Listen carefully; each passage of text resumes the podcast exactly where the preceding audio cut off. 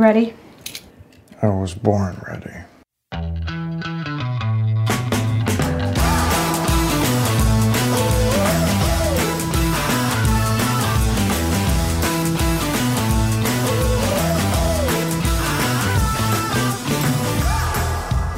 Welcome to the Advisory Opinions Podcast. Happy New Year, Sarah. Happy New Year, David. It is 2021 at last. Yes, but it's still got a little bit of a 2020 feel to it, I think. It really does for me. I didn't want to say anything, but like everyone else is acting like the clock turned over and everything now is different. And I have to say, I'm feeling very 2020 about these last three days.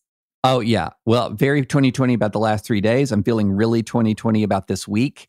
This week is going to be lit, as you kids say. Um, we've got a Trump rally in Georgia.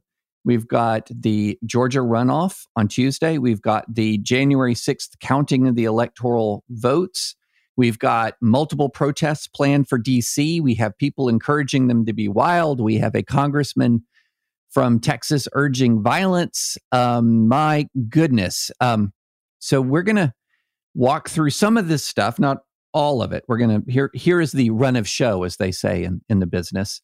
Uh, we're going to start off with the Trump call, the famous recorded phone call with uh, Sec- Georgia Secretary of State Brad Raffensperger. We're going to talk about what it said. We're going to talk about the context of it, how it happened what it might mean politically in Georgia, and we're going to talk about the legality of it. Was there were there any laws broken?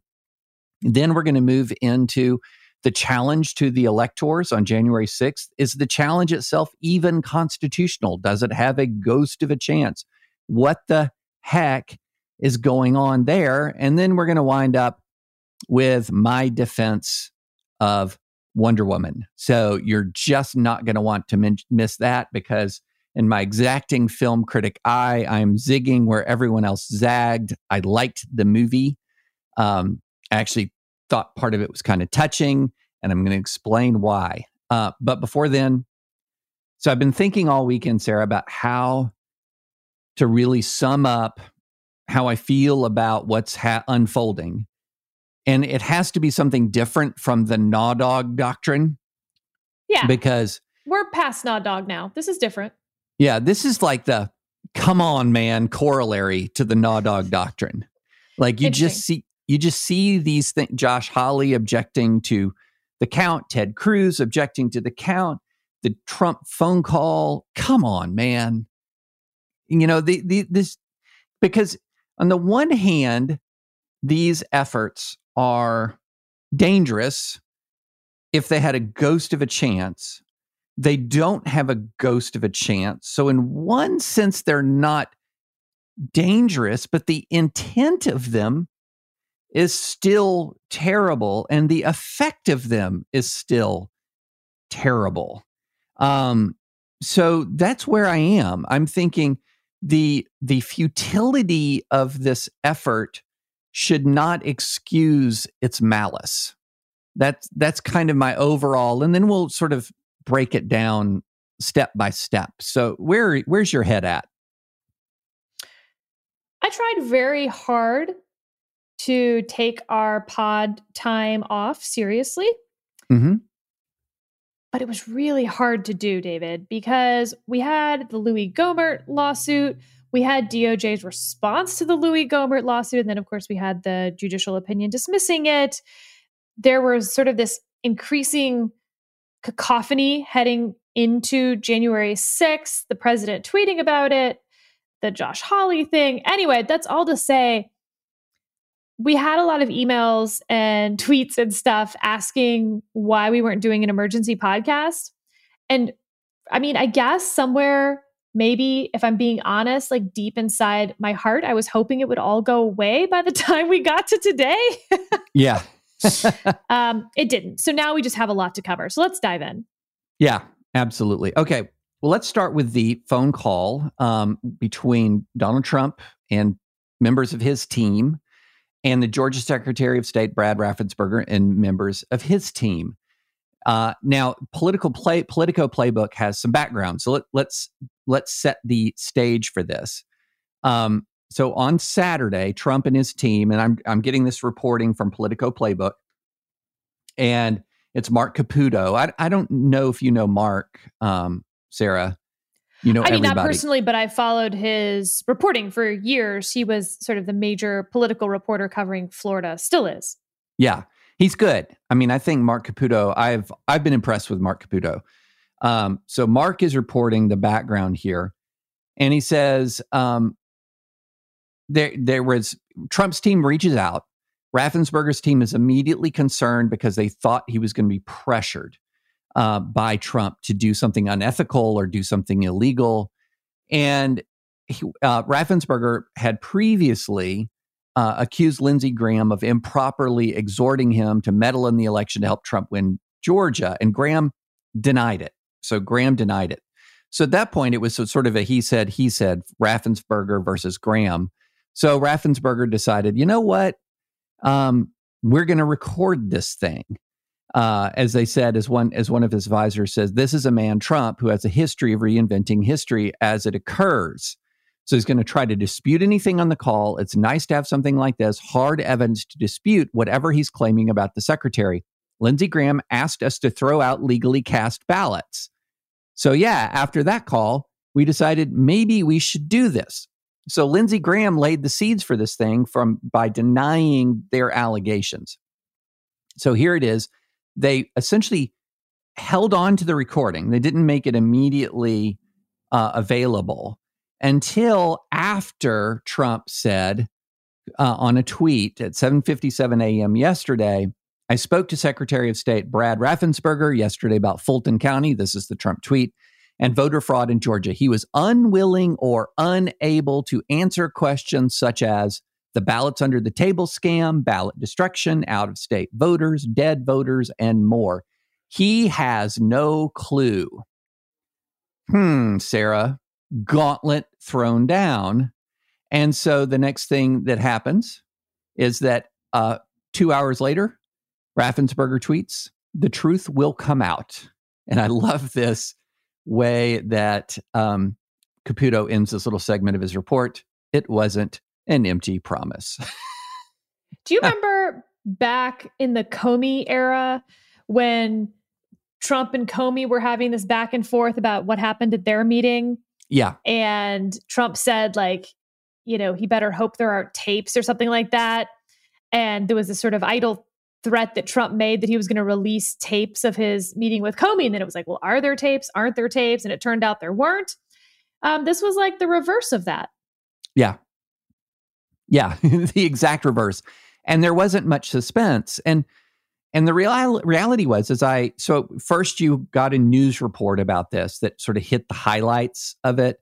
So then immediately sort of Trump's defenders say, "Well, why don't you release the whole thing?" And so the Washington Post says, "Boom, here it is. Here's the whole thing. Here's the transcript." And you know, I read I, you know, when you read through it, um, one of the things that stuck out to me is this is the Zelensky call, Sarah. This is this is the Ukraine controversy. Here you have a president very intent on achieving a political purpose, consumed with conspiracy theories, talking to, and not in this case, you know, the head of state, a foreign nation, uh, about lethal aid, not with stakes that high, but talking to another official, pressuring him, completely convinced by a conspiracy.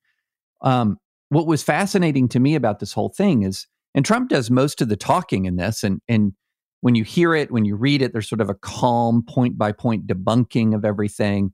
And then Trump's lawyers, including, uh, although she was not, or Trump, Trump, other people on the Trump team, I should be more specific, uh, like Cleta Mitchell jump in and they they seem more reasonable they sound more reasonable begin but there's this sort of relentless pressure but what about this that happened and what about this that happened and what about this that happened and you can tell Trump gets more and more frustrated until he he more than vaguely threatens them, uh, Raffensperger and his team, with criminal punishment.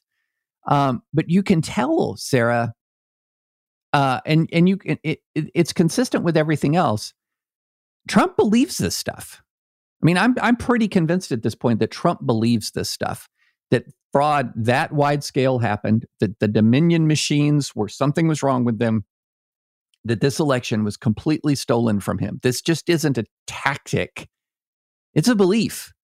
It's a belief. And, and, and this goes back to the Ukraine scandal where um, Trump insiders said, look, we were always fighting this battle with him to try against these conspiracy theories around the 2016 election, constantly fighting this battle.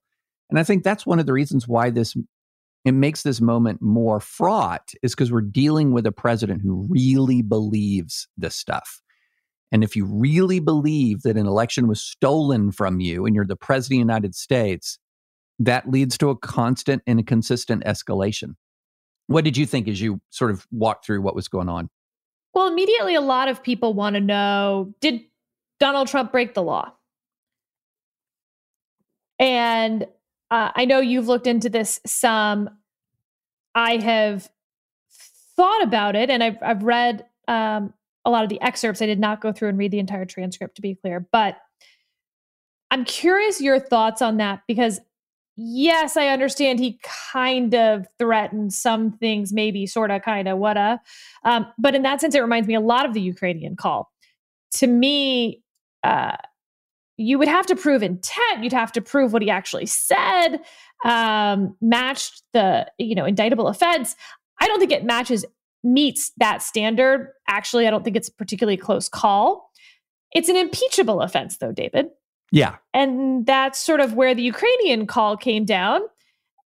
And it turned out that while it was impeachable, it was not impeached. Or rather, I guess it was impeached. It wasn't convicted. Wasn't convicted, right.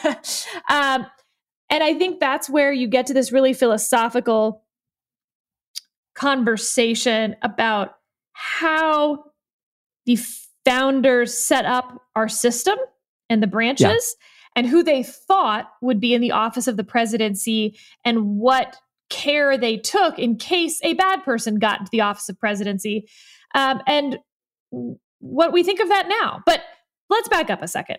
Let's talk about whether he broke the law, what laws he could have broken, and why I think he didn't. Do you want to walk through a little of these? Yeah, yeah. So let's start now. Let's start with Georgia law. And I'm not a Georgia attorney, y'all. So I'm sure we have some Georgia attorneys who uh, are listening. And if you want to write into us, David at the Dispatch, Sarah at the Dispatch, you want to write into us and give you give us your analysis, if you send us a good analysis, we'll we'll definitely talk about it. You guys know we respond to the mailbag for sure. But I'm not a I'm not a Georgia attorney, so um, I I don't have ready case citations to follow along. I'm looking at the statutes here. I'm looking at the statutes, and so um, one of the things you're always going to want to ask is, okay, wait a minute.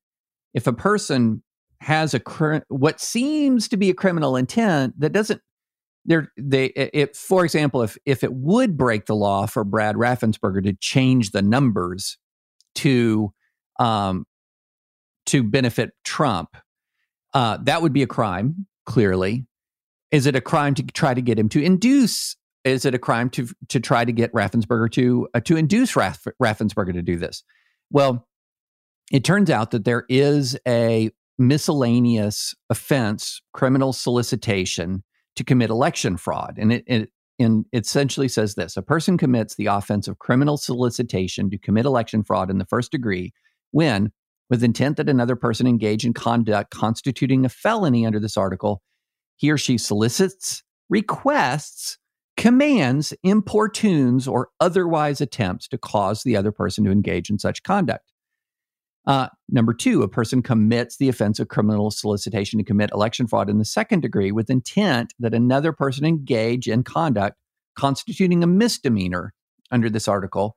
Again, when he or she solicits, requests, commands, importunes, or otherwise attempts to cause the other person to engage in such conduct. So, on the face of it, if Trump in this call is asking Raffensperger to do something illegal, it does raise concerns. It does raise legal concerns here. And if you go back and if you look at um, Georgia election law, essentially what it does is there's a giant pile of election statutes that regulate how the election is to be conducted. And it kind of has a catch all provision that says violation of you know violation of these statutes is a misdemeanor. Just uh, except as otherwise provided by law, any person who violates any provision of this chapter shall be guilty of a misdemeanor. So some violations are felonies and some are misdemeanors. The basic background is a misdemeanor. So if you're going to interpret uh, Trump's allegation or request that he find votes, um, that he that you know that the uh, Secretary of State find votes, that this sort of thread of criminal prosecution under the belief that what the Secretary is do- doing is withholding from him a, pro- a victory that is due him. Um, does that violate the statute? Uh, let me put it this way: It's not a laughable argument, Sarah. It's it's not a laughable argument. Um, I don't think it, he'll be indicted for it for a lot of reasons. um, in part because the the transcript itself is far more. But what about this? And what about this? And what about this? Than it is. You need to change this vote for me. There, yeah, there are, that's where I think the huge problem is. That statute assumes that uh, the person making the solicitation is saying, hey, go break the law. That's solicitation. Right. But in this case, the actual line is so look, all I want to do is this I just want to find 11,780 votes, which is one more than we have because we won the state. In the context of what he's saying, he's saying there was all this fraud. All of these were illegal votes that should be cast out because they were illegal. I need you to find 11,000 votes. So 11,000 of those illegal votes, I think is a not just plausible, I think it's actually the more plausible reading of what he was saying. By the way, there's this later line. So what are we going to do here, folks? I only need 11,000 votes. Fellas, I need 11,000 votes. Give me a break. I actually don't think that comes particularly close to this solicitation line, David. Um, so here, here's the other part. The ballots are corrupt and they're brand new and they don't have seals. And there's this whole thing with the ballots, but the ballots are corrupt. And you're going to find that they are, which is totally illegal. So he's talking about, he's making a, a conspiracy theory claim. Um, it's totally illegal what happened with the ballots. It is more illegal for you, Secretary of State, than it is for them because you know what they did and you're not reporting it. That's criminal. That's a criminal offense. And you can't let that happen. That's a big risk to you and to Ryan, your lawyer, and that's a big risk. But they are shedding red ballots, in my opinion. That's what I've heard. And so, right, he's not asking them to break the law. He thinks in this com- in the context of this conversation, again, whether you think he believes it or not, yep.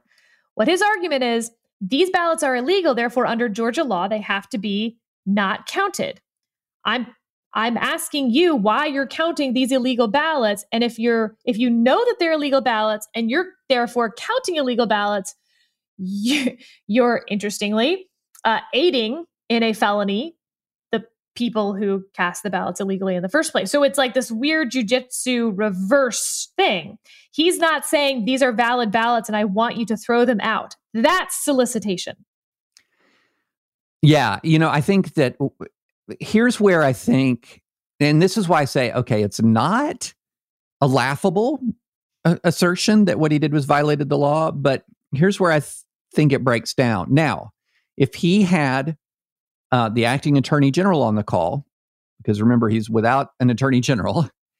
Um, boy, I tell you, the resignation of Bill Barr is um, starting well to make a lot of sense right now. if he had the acting attorney general on the line, and the acting attorney general said, um, you know, what happened in Georgia is criminal and you're covering it up and I'm going to prosecute you. Okay. Um, that would, to me, that would violate the statute.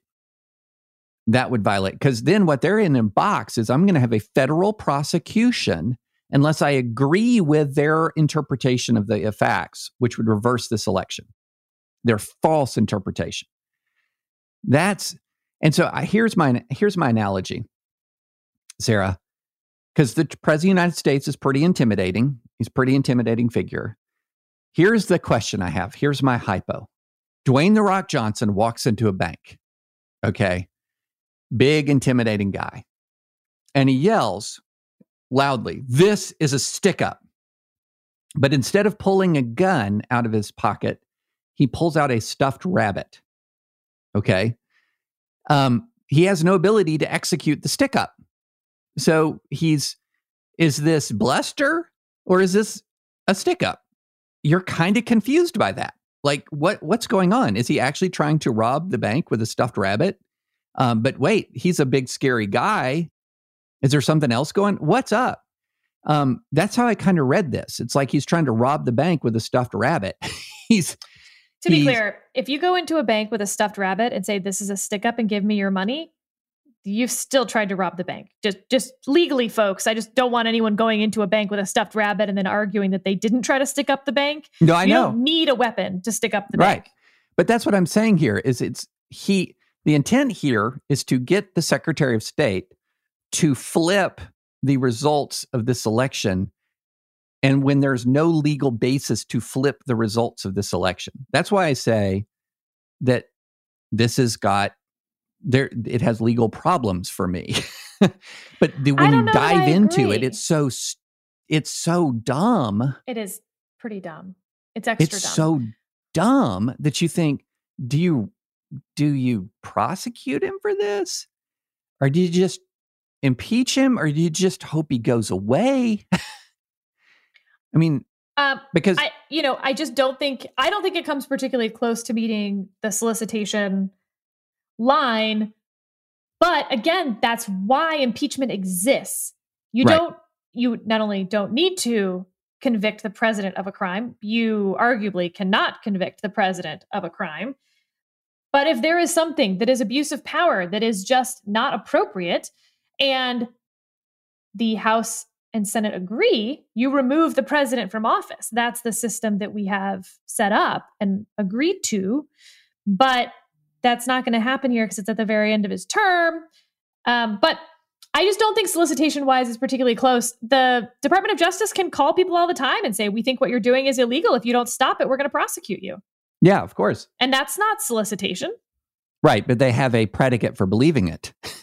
Well, Um, the president, if Hmm? you believe that he believes what he's saying, the the president, you know, this is where like laws that have intent components kind of suck and Yeah. are somewhat disfavored is because it seems to me under the solicitation statute, you would need to prove that Trump doesn't believe what he's saying. And so when, for instance, they had this whole fight over the dead voters, Trump says, I forget the number he uses, there were 2,000 dead voters. And the Secretary of State in Georgia says, well, actually, sir, we've looked into that. There were only two. All the other ones were very much alive, uh, but you know, two of these folks actually were deceased and seem to have voted two votes, not 2,000. If the president then said, there were 2,000 dead votes, Brad, you better find those 2,000 votes. Those were illegal votes. Right. That might be enough to hit that solicitation line. But that's not what happens in the call. Instead, then he just bounces to ballots under the table and ballots, I don't know, like falling from the sky. Um, I I and put in that sense, he doesn't have the intent. I think I put more stock in the criminal allegation than you do. Um, because here you have the chief law enforcement officer in the land. Now he's not the head, he's not the attorney general, he's the attorney general's boss. I'm all unitary executive, David. So as far as I'm concerned, he is the attorney. He's all of the things. He is the Secretary of Commerce. He is the Secretary of Agriculture. he is the Attorney General. Now, I do think it would be more menacing if you had the attorney general on there and saying, I have prepared an indictment based on the, you know, or what the president is saying. That escalate, you know, there's ways to make it more, uh, appear to be a more prof- professionally delivered threat. But my But point is I- the Department of Justice delivers those threats all the time. Yes. But again, the question here is if I am, if I have no good faith basis to believe that you have committed a crime, and But what I'm asking faith, you to do is to commit the crime, or I will prosecute you. So again, that, that that's the issue here, Sarah. It's not that they're it's not just that they're threatening him. They're threatening him and asking him to do what he doesn't have the lawful authority to do or potentially vaguely face criminal sanction. Like that's the issue to me. I think that is the one that's more than quote unquote find the word, you know, the word find. Yeah. Um, this is where this to me is the crux. And and I think one of the reasons why it feels so like there's just not going to be an indictment here is because it's all so dumb. It's all so dumb. And we're we're used to criminals being dumb. Like that's one thing that a lot of people don't realize. Lots of criminals, y'all, are not smart. Not smart. Um, this is a actually sidebar. This is one of the things that helped us a lot in Iraq. Lots of terrorists are not smart at all. They're not masterminds, and they lead lo- lots of trails of breadcrumbs um, that we can follow. But anyway, um, it's so what's so it, it the whole thing is so dumb. The stupidity of it starts to f- shed that sort of atmosphere of criminality. But if he had come on in a much more sort of Machiavellian way, I I would bet you just the atmosphere of it all would change to an awful lot of people, and that criminality allegation that he made would feel a ton more ominous than when it's attached to like some wildness about Dominion machines. Let Maybe me read I'm you another that. quote that's out of con out of context, but within a few sentences that I think is again, I think it's problematic. I just think in the fuller context, you you fail. Uh, this is the president speaking. You have a big election coming up, and because of what you've done to the president, you know the people of Georgia know that this was a scam because of what you've done to the president, a lot of people aren't going out to vote. And a lot of Republicans are going to vote negative because they hate what you did to the president, okay? They hate it. And they're going to vote. And you would be respected, really respected, if this can be straightened out before the election. So that's actually, to me, a little bit more forward leaning than the I need to find 11,000 votes. Right. Uh, you would be respected, really respected, if this can be, quote, straightened out before the election. He's not saying that these were illegal votes and you need to throw them out. It's much closer to saying, look, I know that uh, I don't really care whether they were legal, legal or illegal votes. I just need you to say that I won. Now, yeah. David, we haven't talked about something really weird about this whole thing. Yes. You know, there's other parts where he says, like, uh, I just, you know, I've got to win Georgia. Um, I can't lose Georgia. Yeah. But okay, let's say Georgia flips. Do you know who wins the presidency? yeah, Joe Biden. Yeah, Joe Biden. So I am a little confused about that aspect of this. Like, why all this focus on Georgia when Georgia isn't enough? I mean, I guess the argument is he's working on Pennsylvania too. Like he's he's able to, you know, chew gum and juggle at the same time or whatever the analogy is there. But um but yeah, Georgia isn't enough. Yeah, it's not enough. And and that was an interesting question that some people raised. Are there other phone calls going or have there been other phone calls which uh, to other secretaries of state? Um you know, but Georgia isn't enough. I do think Georgia sticks in his craw particularly because each one of the traditionally red states that went blue, I think really bothers him, especially the ones that were very, very close. Uh, so, I, yeah, but you have to have if the dominoes are going to fall, if the in, in, sort of their mindset that we're going we're going to cause a sort of a series of dominoes, there has to be a first domino, I suppose. One Except, of them has to reverse. David, the dominoes already picked their slate of electors and sent it in. You know? Yes. Oh, I know. I know. like, I'm not sure what Brad Raffensperger has to do with this anymore. Well, let's let's move on to the federal um, statute, and okay. then then I want to get put on Sarah put on your sweep hat, and yeah. we'll talk about the Senate election. Okay, let's do it. So there's Georgia law, and then there's federal law, and the federal law that um, everyone stampeded to was 52 U.S. Code Section 20511 and it says a person. I have that hanging over my bed, as you know. oh, of course. Yeah. Don't we all? Um, I basically wallpaper with the US code. Um, yeah. I really don't. I would not wallpaper with the US code. I'm not that bad. I'd, I'd wallpaper with like a World of Warcraft art before I do the US code. Um, all right. A person, including an election official, who in any election for federal office knowingly and willfully, well, sorry, knowingly and willfully deprives, defrauds, or attempts to deprive or defraud the residents of a state of a fair and impartially conducted election processes process by the procurement, casting, or tabulation of ballots that are known by the person to be materially false, fictitious, or fraudulent under the laws of the state in which the election is held shall be fined in accordance with Title 18 or imprisoned not more than five years or both. Now, I think this was the easier call than the Georgia one for the reason that you identified. In section B, it says he's trying to uh, yes, there there's an attempt to defraud the residents of the state of a fair and impartially conducted election process. I believe that's true by the tabulation. But here's the part B: by the tabulation of ballots that are known by the person to be materially false, fictitious, or fraudulent under the laws of the state. That's that's where I think that's the mens rea that Trump does not have. I think Trump is completely of the mindset that what that he is being defrauded, not that he is trying to procure fraud. oh, now, I'm not totally bought into the fact that he believes this. Uh, he might, he might not, but I don't think you could prove it beyond a reasonable doubt. Right, right.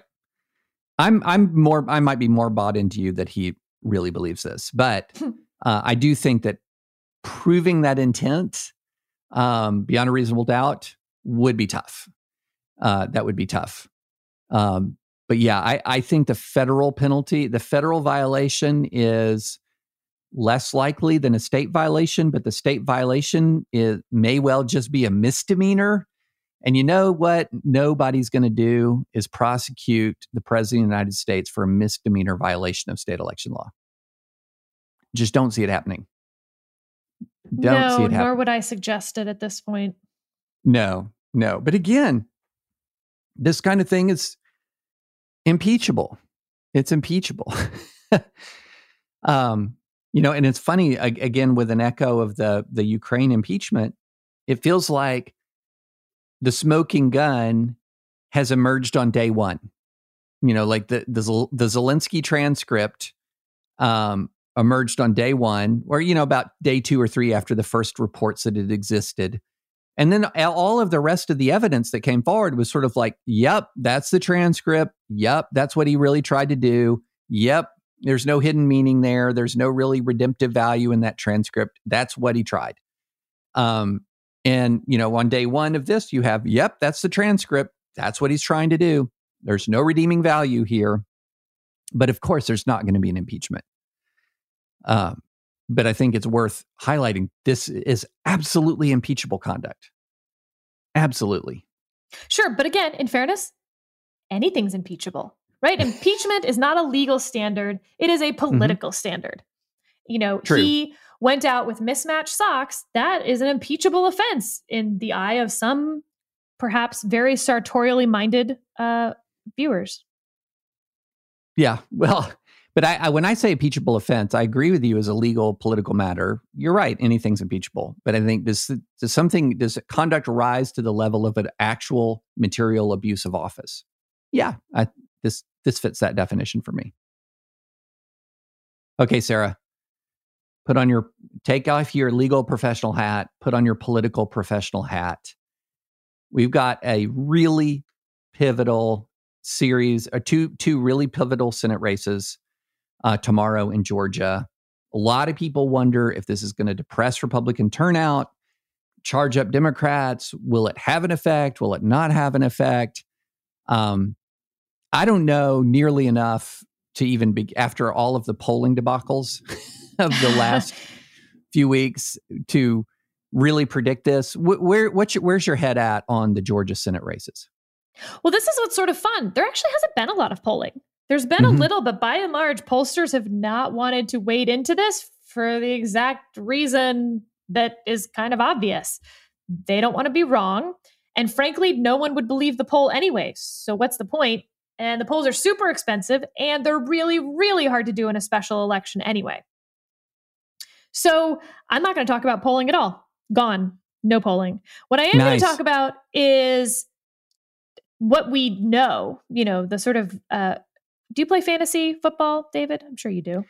You know, I have played. I played fantasy football for years and years. I, I won, one year I won so much money in fantasy football, Sarah, that oh. I did. I report it on my taxes.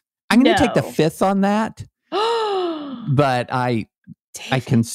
Let me just say, there was a period of time before I filed my taxes where it's like, this is enough fantasy football winnings that I wonder, do I need to report this? Wow. Which is just a way of flexing, Sarah, uh, that yeah. I'm a quite proficient okay. fantasy well, football player. In your matchups, uh, you know, all of your players may have played Thursday night. It's possible. And they may still have a bunch of players playing Sunday. Right. And so you have all of these points in the bank already, but their projection is higher, and you'd rather be you because your points are in the bank their guy could, you know, I don't know, an asteroid could hit him or something before Sunday, and then he could have nothing. Uh, that's a little bit how I feel going into tomorrow's election. So, right now, 3 million Georgia residents have already cast their vote. Now, that's split between early in person and early mail. That's just enormous, David. Like, yeah, I can't for a special election. That is huge. Uh, just under 5 million people voted in total for the presidential race in November. So to have 3 million already have voted early is enormous.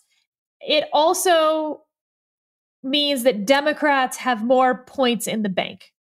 That does not mean that Republicans can't score more on Tuesday. Their projection, you know, always needs to be in Republicans' favor when you're A, talking about a special election, and uh, B, talking about Georgia. Still, it is what it is. So their projection is higher, in my view, but the Democrats have more points already stashed. And it looks good. Black turnout is uh, high, it looks like. And certainly in the areas that they needed to have good early vote turnout, they look like they did it the amount of money is obscene that has been spent on this race, these yeah. races, uh, just outrageous compared to any previous Senate race in history. And that would be a two year race. This is a two month race. So, uh, crazy, crazy. Uh, 40% of all registered voters have already voted. Wow. In a runoff. So the yeah, in a runoff. So the record, the previous record for a runoff is 2 million votes total from 2008. So you have 3 million just in early votes. And I think it's fair to expect really high turnout on Tuesday. And that right. turnout, like we saw in Ohio and on election night in November and several other places, but most notably Ohio, if it's similar to November, the in person turnout on election day is going to heavily favor Republicans. And that's why you have a polling problem. That's why you have a prognostication problem. Because in previous years, I know I talked about this to death before November, um, we had data telling us what numbers would mean from previous cycles because not that much would change partisanshiply uh, mm-hmm. uh, between cycles in early vote in person, early vote absentee, and uh, voting day in person. But all we have is the November election to go on. And with a special election and two Senate races with this much money, it's just, it's too much of a snowflake. So that's why I say right now, Democrats look better than you'd think they would. They certainly have done the turnout job that I think they wanted to do.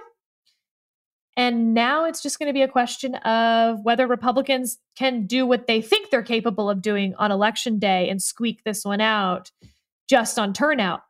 And normally, again, I would say, yeah, they will be able yeah. to, except for all this stuff about how the election's rigged. And it's just not going to take that many people to stay home. If 10,000 people on the Republican side are listening to Lin Wood or Sidney Powell or now even the president to some extent and say this thing is rigged and I'm going to teach the Republicans a lesson, that's the ballgame. And then uh, the Republicans lose those two seats.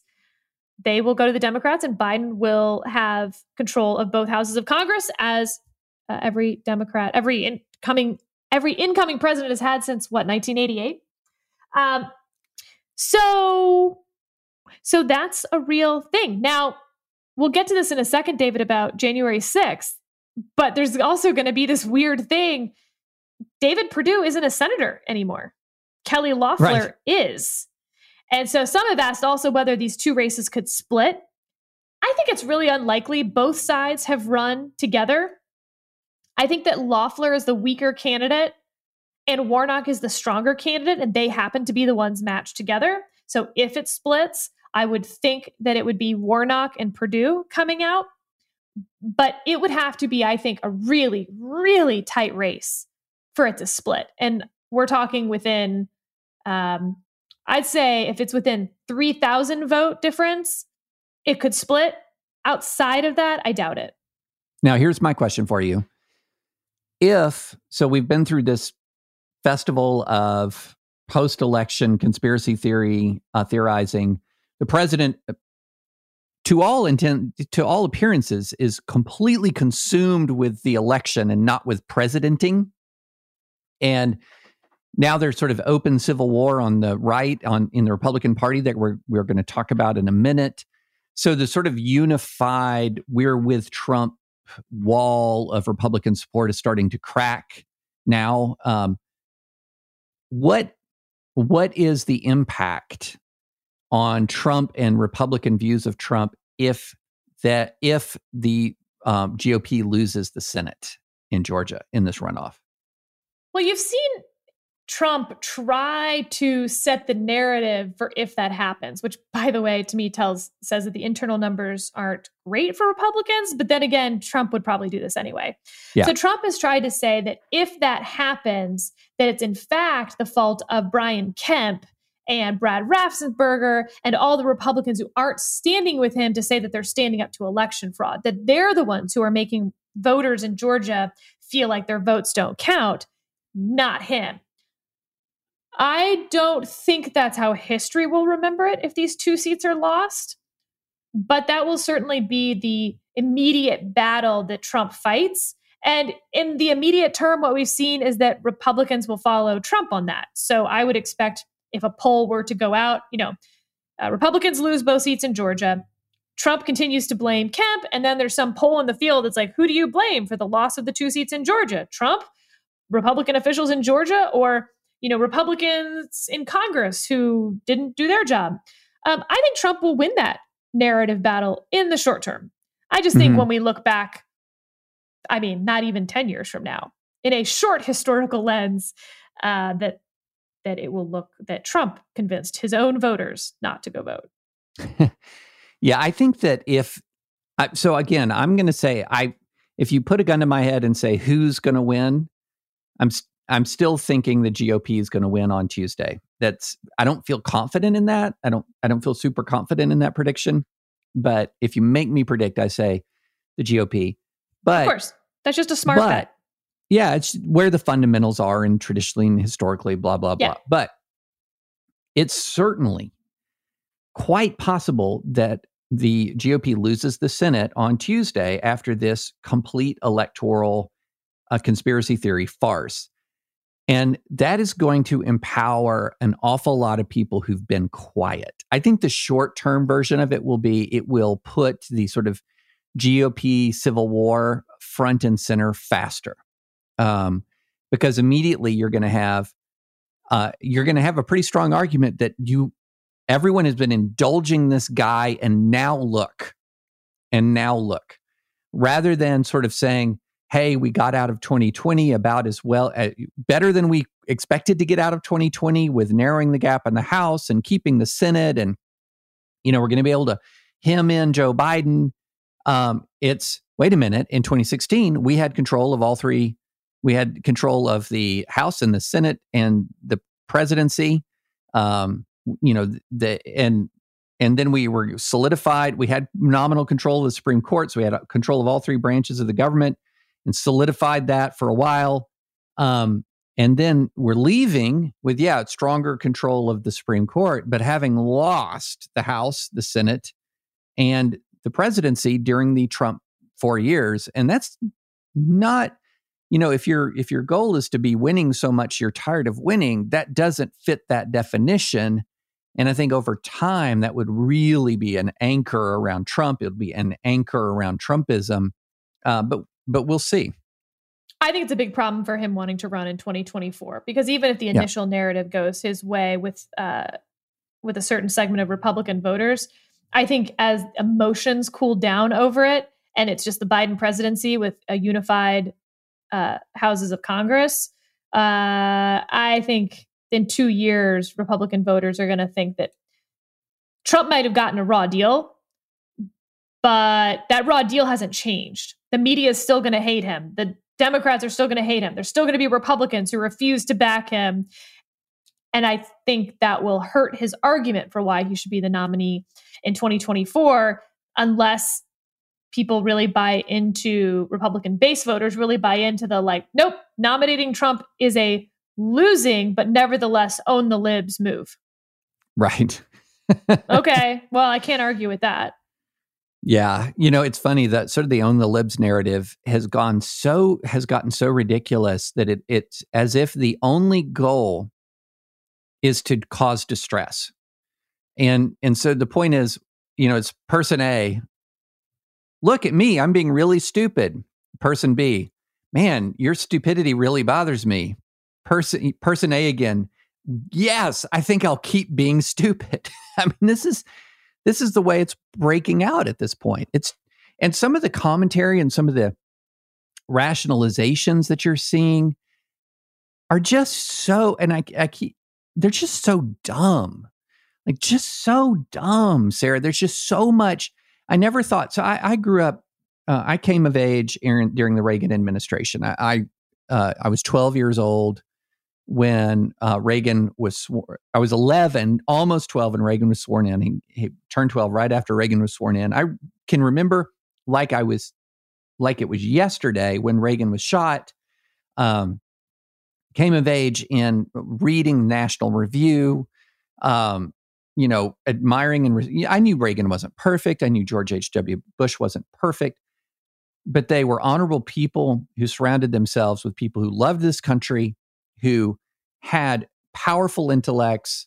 Uh, again, nobody's perfect. I mean, I'm not saying that this was some sort of utopia, but to see coming up in the GOP, having come up in that tradition, and then to see the Seb Gorkas, the Lin Woods, the Sidney Powells, the, I mean, you name it, circulate circling around this presidency it's unbelievable. And look, I know those elements have all sort of been out there, but now you what you what's happened is through this presidency, it's taken these fringe personalities, the kooks and the cranks, and just yanked them in to the centers of American power, to the definers of a particular political movement.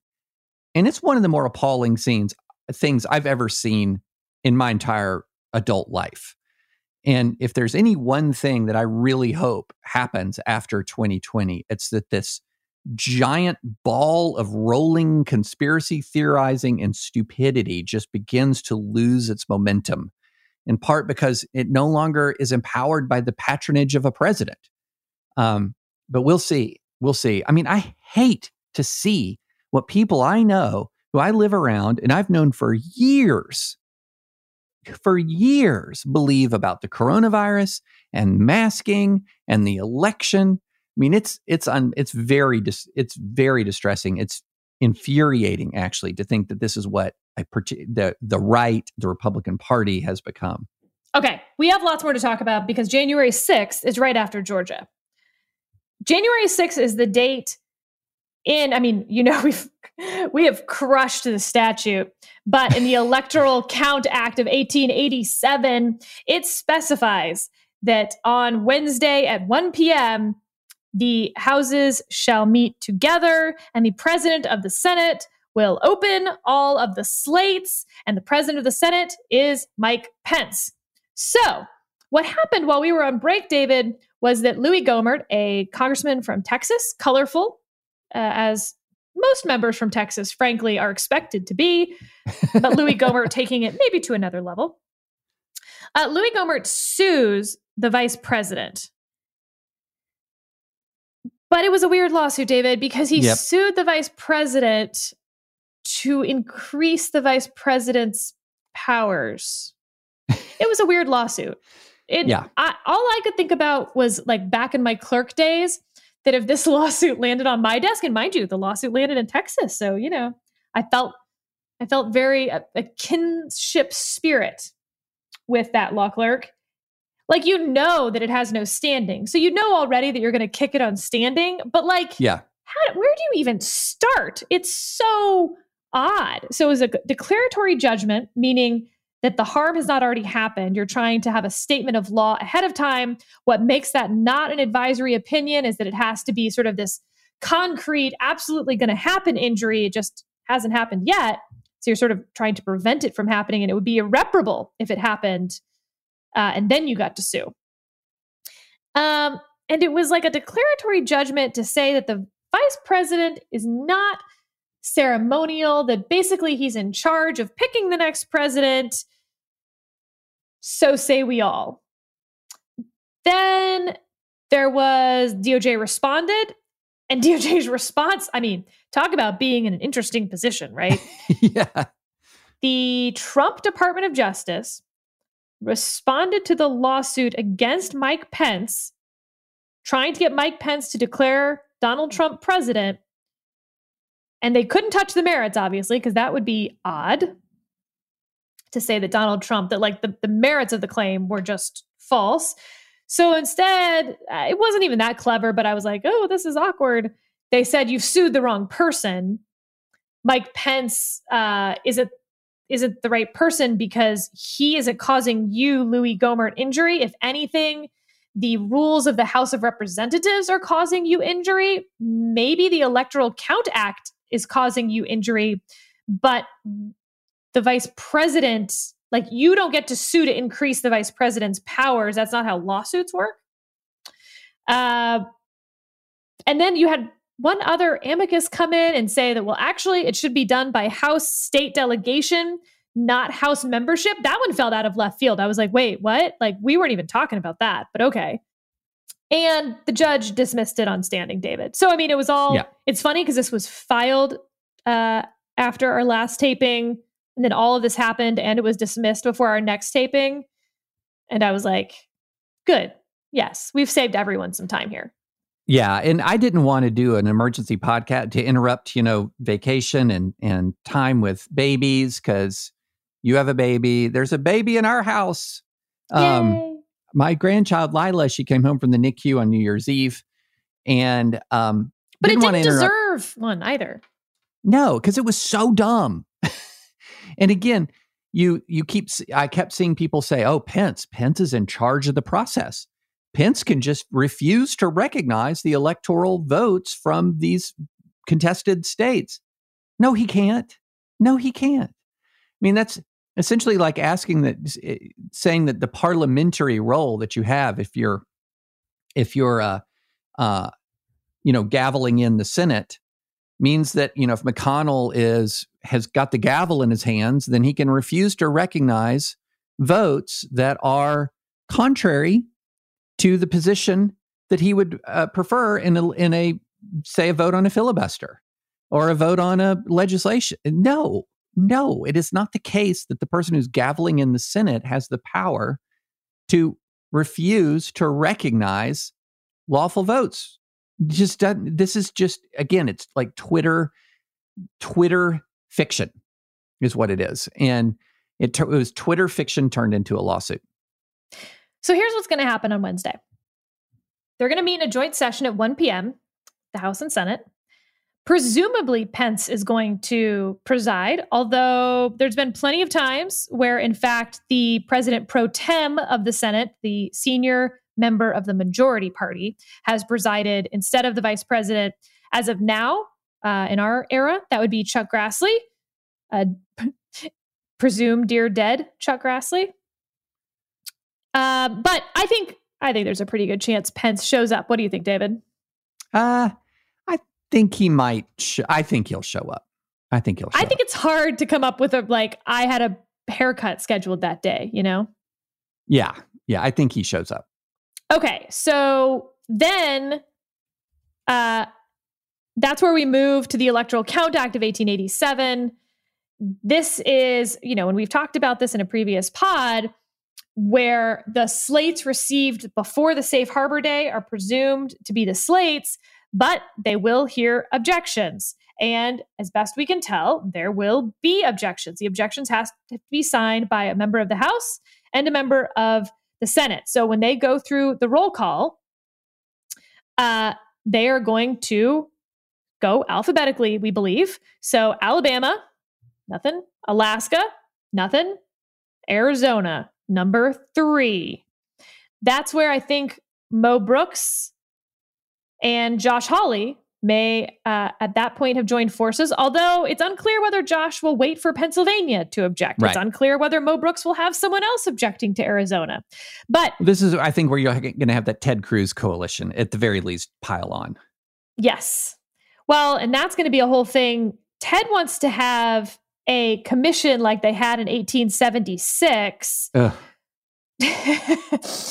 um, yeah. So it has happened before in 1876.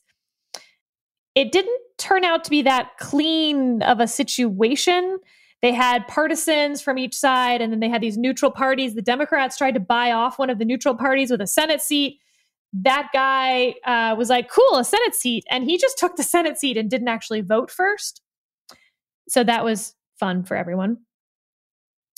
Uh, so they could ask for that commission, or they could simply object. If there's an objection, you can have up to two hours of debate, but only five minutes per person. So quick math there. Uh, 24 people to fill your two hours. Am I right there? Yeah. So then we have to go to the actual breakdown. The House has 432 members, 222 Democrats, 210 Republicans, three vacancies. So already the Republicans do not have enough votes, but also we know that not all the Republicans will join on this. It will not be a party line vote. The Senate starts with 51 Republicans because remember, I mentioned David Perdue will not be a senator on Wednesday. Uh, 48 senators who caucus with Democrats. The one vacancy will be the Perdue vacancy. So, and certainly we know that not all the Republicans will vote that way. So, this is the like lost cause of lost causes. And that's where you start to wonder, David, what would happen if they were playing with live fire? What yeah. if Republicans did have the majority in the House and had enough votes in the Senate? Would they still do this? And the reason that I ask, because I think a lot of people are like, yeah, of course they would. They didn't do it for Obamacare. Remember, they ran on repealing Obamacare. I mean, everyone ran on repealing yeah. Obamacare. And then they come into 2016, they have both houses of Congress, and they did not repeal Obamacare. They took a lot of like procedurally votes where basically everyone could say that they voted to repeal Obamacare, but they did it in such a way where not all those votes happened at the same time, so that they did not, in fact, repeal Obamacare. So that's all to say, I don't necessarily believe that if they were playing with live fire, that this would count. And it, it just, it's, you have one person out there who I think is like, I feel like I'm taking crazy pills. And I normally would think I must be like something has to be wrong, but I just don't get it. But thank goodness for Chip Roy, who we've had yeah. on our pod. Uh, Chip Friend of the pod. Texas. He is going to object to the seating of 67 House members representing the delegations of Arizona, Georgia, Michigan, Nevada, Pennsylvania, and Wisconsin under the theory that if these folks really believe that the election was unconstitutional, rigged, all of those things, if all of those votes were fraudulent in those six states, it was the same election down ballot. And so Chip's trying to make a point that you can't object to the presidential election and not object to the congressional one. And yeah, he did object, and there was yeah, a vote. Did. There was a vote And the final vote was 371 to 2, permitting Pelosi to swear in all the House members. So, right. wait a minute. We're probably going to have what, about 100 members of Congress, Republicans, or somewhere in there, if the reporting is correct, objecting to the 2020 presidential election. Uh, but they didn't object to seating themselves from those same states. I mean, this is a fraud. It's a fraud. So Wednesday will be interesting because of all of that. I expect it to be a whole lot of heat, not a lot of light. It will fail in the procedural sense, but in the damage and this march that's supposed to happen, I'm not sure that failure is actually the right term for it. Yeah, I think you, you raise a really good point. There's going to be a march, uh, maybe another Jericho march that I've written about those before. Um, there's going to be multiple overlapping protests. Things could get very ugly. Uh, it's a contest to see who can sort of be the most dramatic and committed Trump supporter, uh, advancing the most dramatic and and uh, deranged conspiracy theories. It's bad. It's bad. And Sarah, you raise a really interesting question to me about this question of playing with live ammunition, and by that, of course, we mean not live ammunition, but uh, would they do this if they thought they had the votes to actually deny the count the the count of the electoral college? And I don't know. I mean, you know, the yes, on Obamacare, they couldn't quite pull it off. They came close. There was the famous McCain with his thumbs down, but they couldn't quite pull it off. Uh, but this was that was also kind of early in the Trump era there hadn't been the year after year after year of stoking increased negative partisanship and fury and rage. I mean, we were negatively polarized, but we're in a worse place now than we were in 2017. So I, I genuinely don't know. But what I do know is that multiple members of the Senate and the House are essentially just spitting in the face of the constitutional text and the stat relevant statutes. I mean, the Constitution, Liz Cheney wrote a long memo that was taking apart this effort. And the Constitution gives the, the responsibility of electing the president rests with the Electoral College, not Congress. This is clear from the constitutional text. I mean, as Cheney says in her own memo, the person having the greatest number of electoral votes for president shall be president that does not say unless Congress objects or Congress wants to investigate. This is this is the what what's happening here are Ted Cruz and Josh Hawley and others are taking on a role that the Constitution does not grant to them. And the statute itself states that if there has been a safe harbor, if these electors, the relevant statutes, have been selected under the safe harbor, they have to be counted. So this is a ministerial function here. This is not an, a discretionary function by Congress. And so they're really just the, these are people who re- until recently would describe themselves as constitutional conservatives attacking the very structure of the system itself. And so, you know, do would they pull back if it actually in their view meant something? I don't have any confidence of of that anymore. I, I really don't. I'd like to think that they this is performance art but you know when when we've seen so many people transgress so many boundaries that we didn't think they'd transgress i don't think we can have any confidence to say well they won't transgress the final boundary that's just where i am on it historically of course a lot of people are pointing out that this is not the first time that any slate has been challenged the first time that a slate was challenged from the electoral count act of 1887 rules was 1969 a representative named James O'Hara from Michigan and Senator Edwin Edmund Muskie from Maine challenged North Carolina's slate over a faithless elector, a case that we have talked about on our yep. pod, David, now that that's been resolved. Uh, in 2001 and 2017, a House member tried to contest the results without a Senate sponsor, which of course is like the most performative because then you know yeah. that it can't go anywhere. Uh, in 2005, a representative named Stephanie Tubbs Jones from Ohio joined forces with Barbara Boxer, the senator from California, to challenge Ohio's electoral slate. So, yes, this has happened before, but frankly, it was even more performative and understood itself to be performative. That doesn't excuse it, by the way. I think that's no. gross. I think all of these performative, you know, look at me, I will object to George W. Bush winning Ohio with no evidence. Uh, I think that was stupid. The difference was that John Kerry wasn't president of the United States and that John Kerry wasn't having a march nearby saying that elections shouldn't count anymore. Um, while this he is performative, he had conceded. Yeah, while this is performative, like that is like a high school musical that nobody went to go listen to, and this is like a blockbuster movie. It doesn't make it yeah. less performative, but the impact it has on the culture is just so different. Nobody knew about the Boxer Jones objection no. from 2005. And so everyone who's now saying, well, they did it first, you didn't know about this before you went and looked it up. It had no cultural impact. This does, this will. Yep. And it's not just in in that you did it first. It, a, that's the logic of the playground.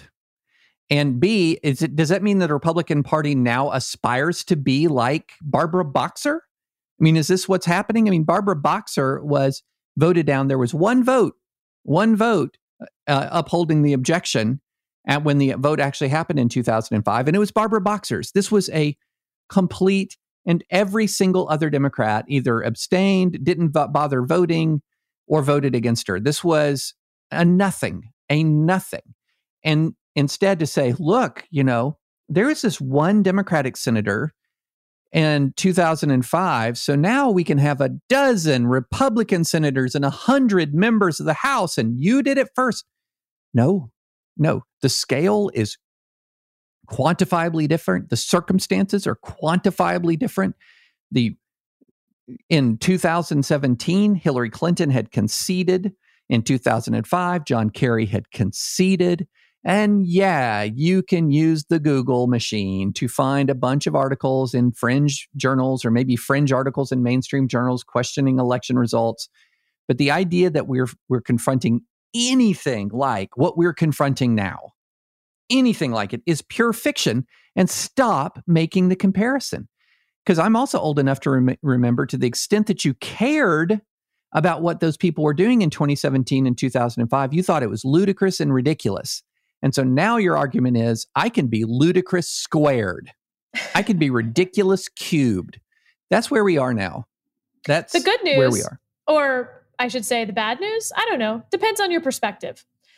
Every Republican will now have to say which side of this they are on. They will yep. all have to vote on it, and that will be, you know, recorded for history, so to speak. And David, this reminds me, I uh, finished a book recently on the history of the 1692 Salem witch trials. and I cannot tell you how applicable it all felt. And I we don't need to go into the whole history of the Salem witch trials and what all happened, but there's sort of this like denouement where the bad guys kind of win in the short term. Mm-hmm. Nobody's punished. Uh, the liars aren't punished. The folks who went along with the liars because they lacked courage weren't punished. The chief justice over the court that heard these cases, he goes on to have a pretty nice career. And if anything, the folks who were accused but then not executed, they had a hard time. Yeah. Because they had been accused of witchcraft. But history turned pretty quickly, all things yeah. considered. Yeah, not for the most part in their lifetime, but like immediately after, because everyone even knew at the time.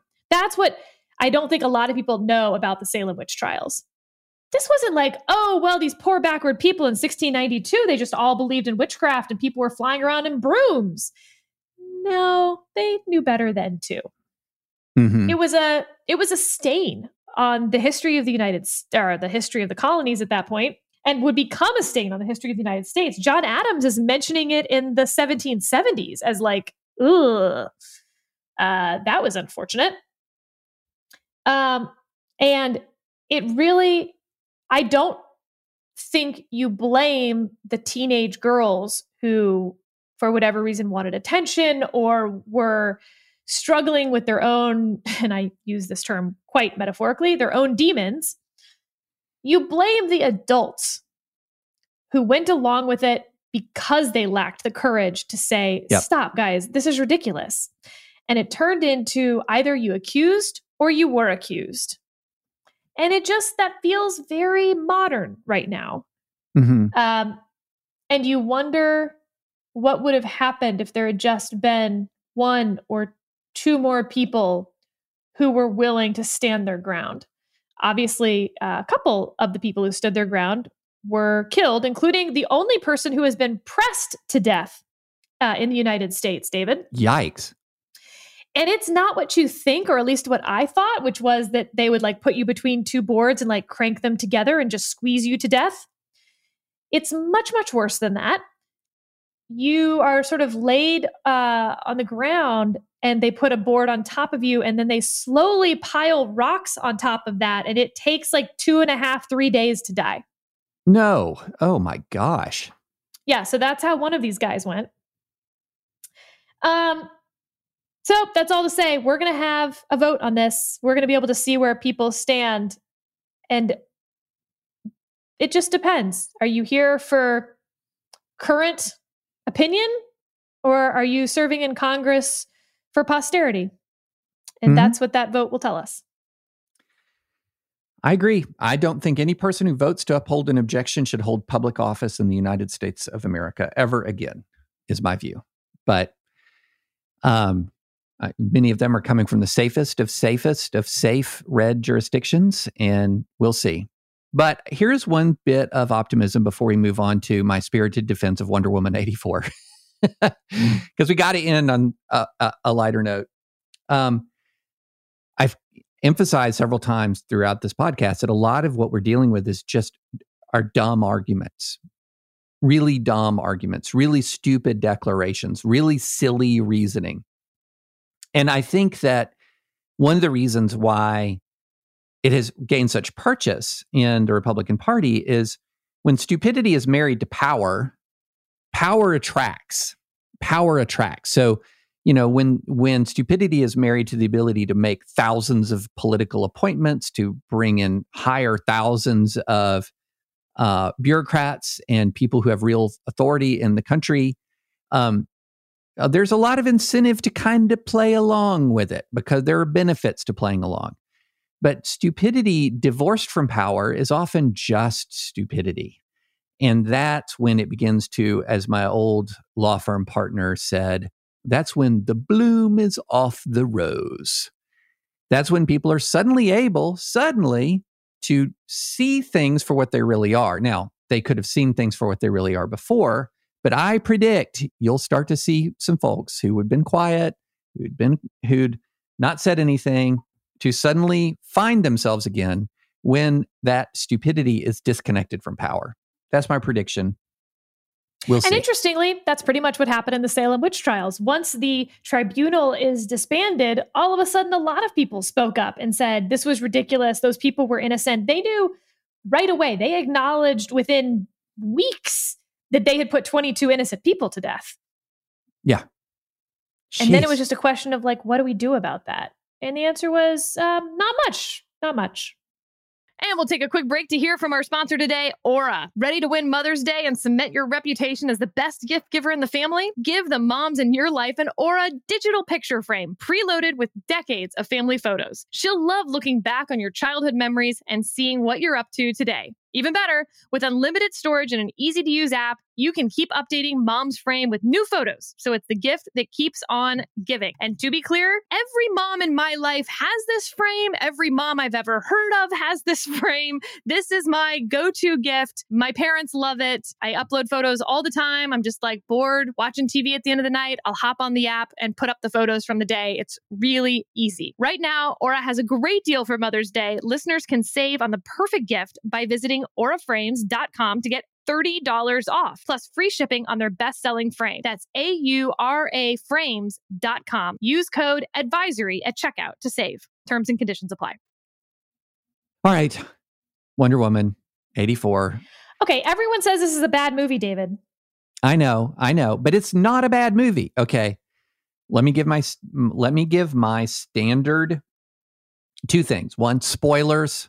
Spoiler alert. If you're going to see Wonder Woman 84 and you really want to don't want to know how this movie ends and how spoiler, Wonder Woman defeats the bad guy.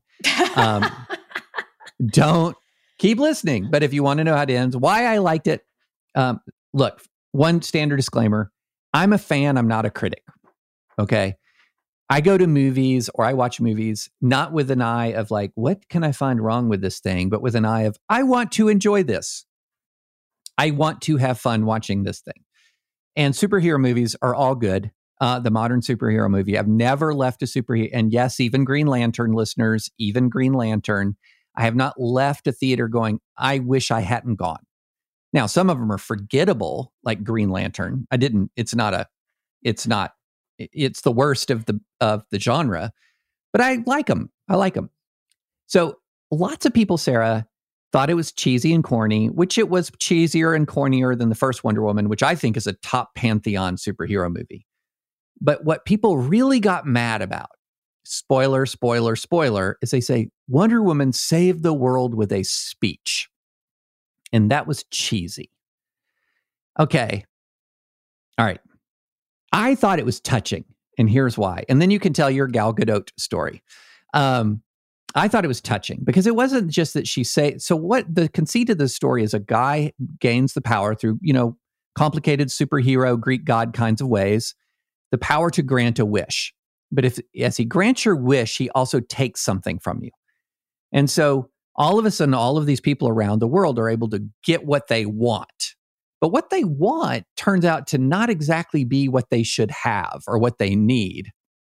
And, and people begin to regret a lot of their choices, but it's too late. You know, you got what you asked for, and here it is. And but it's too late, and the world is coming apart. It's too late.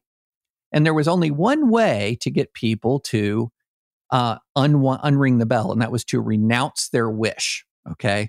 So this is, this has huge echoes in Christian theology, which are you're the heart is deceptive above all things. A lot of people, when they live life the way they want to live it, they end up five, six, seven years later going, Whoa, this is not what I wanted.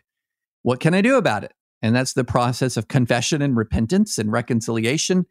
And anyway, so there, there's that sort of hovering in the background. And so what happens is Wonder Woman can't physically defeat the bad guy. He's growing so powerful from taking things from everyone around him that she lassos him with the lasso of truth. All right, don't be laughing. There is such a thing as a lasso of truth. No, David, there's not such a thing as the lasso of truth. In this world, there is. Okay, okay. there's a lasso of truth. We're in the dynamics of the world. Okay. And so not only does it allow the big bad guy to see the truth of what he's become, it allows everyone he's connecting with to see the truth of what they've become. And it has, again, like major echoes of the process of like repentance and confession. Because in the process of repentance, you realize, what have I become? And then in the Christian story, the confession then leads to the gift of, of forgiveness and salvation.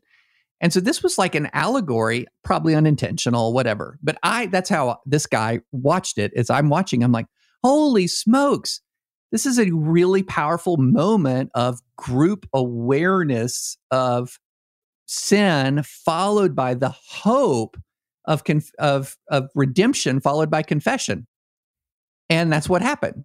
People saw clearly what they did and renounced their misdeeds and the world was healed. And i thought it was cool. I thought it was powerful. So sue me twitter. That's what i thought about it and that's why i liked it. It wasn't wonder woman 1 which was awesome but hey, I liked that moment. So that's my case, Sarah. That's my case. The lasso of truth, David. I can't. Come on. I mean, what?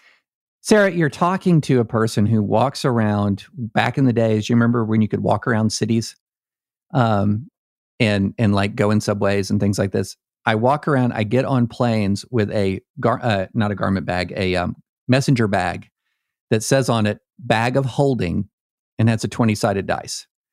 So if I'm walking around with a bag of holding, I am fine with talking about the lasso of truth. Yeah, this movie sounds pretty terrible. I'm just going to say that. Um, your attempt to rescue it, I think, might have made it sound more terrible, actually. It's hard to say.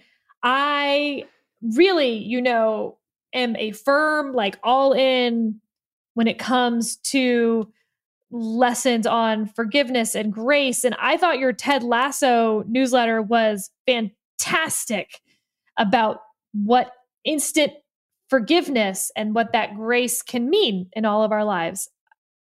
This sounds silly though. I no, no, no, no. I reject I reject this. So Wonder Woman 84 was filmed, at least partially, on Pennsylvania Avenue between Congress and the White House. And that is where the Department of Justice is located. So they shut down the road where I would like drive to get into work in 2018. And uh, you know, there weren't all that many perks actually of working at DOJ, but one of them was to uh, call down and say like, "Oh, hey, I'm with the Attorney General. We were wondering if we could come like walk around the set." And so we did, and we got to say hi to Gal Gadot.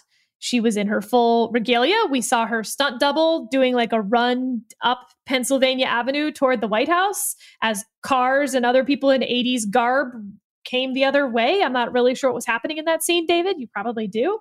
Yes. Um, it was, you know, that was pretty neat. Yeah, uh, but on the neatness scale, like for me, I'm not super into this stuff. That was like a a two or three on the neatness scale. So there. I'm glad the movie was made. you talked to IDF veteran Gal Gadot. That's true. Mm-hmm. Yeah. Yeah, she's great in the movie. Um, I mean, look, it's not a pantheon superhero movie. I mean, we can we could have a whole po- podcast about what the pantheon is, the Mount Rushmore of superhero movies, top 10, top You know, one day what I need to do, Sarah, I need to rank every MCEU and DCEU movie from worst to first. Okay. That would be that would be a lot of fun. What a great um, use of your time and intellect. it's not awesome. It's not the first one, but it's good. I enjoyed it. Twitter's wrong. Twitter has piled on. It's like one of those shame storms. Just no, you got to push through and watch it for yourself and enjoy it. So there you have it. All right. Before we sign off with our first pod of 2021, congratulations, David. Your granddaughter is at home with you. Team Lila has prevailed, not just prevailed, Team Lila is thriving. Yes. If you could just give us a couple updates on our wonderful, wonderful Lila. I know that the brisket in particular is excited to meet Lila, woo her, marry her, etc. Our families will finally be one. um, so I can't even tell you the contrast where we are now from what we expected and we're told to expect two, three months ago. Like we were told best best case scenario was going to be months in the NICU, possibility of discovering severe uh, genetic defects, um, the idea that Lila could have a normal, uh, healthy life seemed like the most remote possibility. Um, but her condition from when some of the initial diagnoses were made um, improved in the womb. I mean, she got bigger. Uh, she had gastroschisis, where your intestines develop outside your body. That condition didn't go away in the womb, but there was some uh, evidence that it improved in some important ways. She only has one kidney, but it seems to be functioning very well. And um, she came when she was born on December 15th. She was uh, on the low end of normal birth weight, which was super encouraging. And then when they did the surgery to uh, place her uh, intestines inside her body, they said it would be miraculous if they could do that in one surgical procedure. They did it in one surgical procedure. Um, and then she progressed with remarkable speed to the point where about two weeks after the surgery, she was uh, eating normally. And so, two and a half weeks after the surgery, um, or a little more than two weeks after the surgery, they let her come home on New Year's Eve. And so she arrived in our house uh, in New Year's Eve in the evening, and she's just beautiful. She's a good baby. Like she's easily soothed. Um, she's so sweet. And I'm in that stage that I'd forgotten about because my kids, um, I mean, you know, they're tw- my my biological kids are 22 and 20. So it's been 22 and 20 years since we um, went through that newborn phase, and I'd forgotten about it. And I think I'd forgotten about it because it was a haze of exhaustion, and so your mind like doesn't remember much during a haze of exhaustion. And so we're not fully there because Lila's parents are with us and they're taking the laboring oar and taking care of Lila, but we're we're trying to help a lot. But it's a remarkable blessing, just a remarkable blessing. And I appreciate everyone's prayers and good wishes. And um, and she's just a sweetheart. So that's a great way. That's a way that 2021 is already material materially better than 2020. Making my day, David. Making my year. I love it. All right. Well, this was the end of podcast one of 2021, but number 98 of the Advisory Opinions podcast. And I have to tell you, I'm so thankful. We're both so thankful to the response to this podcast. We have a podcast listening community that's just fantastic. And we really appreciate it. And if you are a listener, if you are a subscriber, go rate us on iTunes, please, or Apple Podcasts. I always say iTunes, Apple Podcasts. Please rate us. Um, please leave a review. We really appreciate it. And if you haven't subscribed yet, please subscribe. And guess what, Sarah? I think we're going to have a lot to talk about on Thursday. I think so. A lot. All right. Until then, thank you so much for listening and Happy New Year.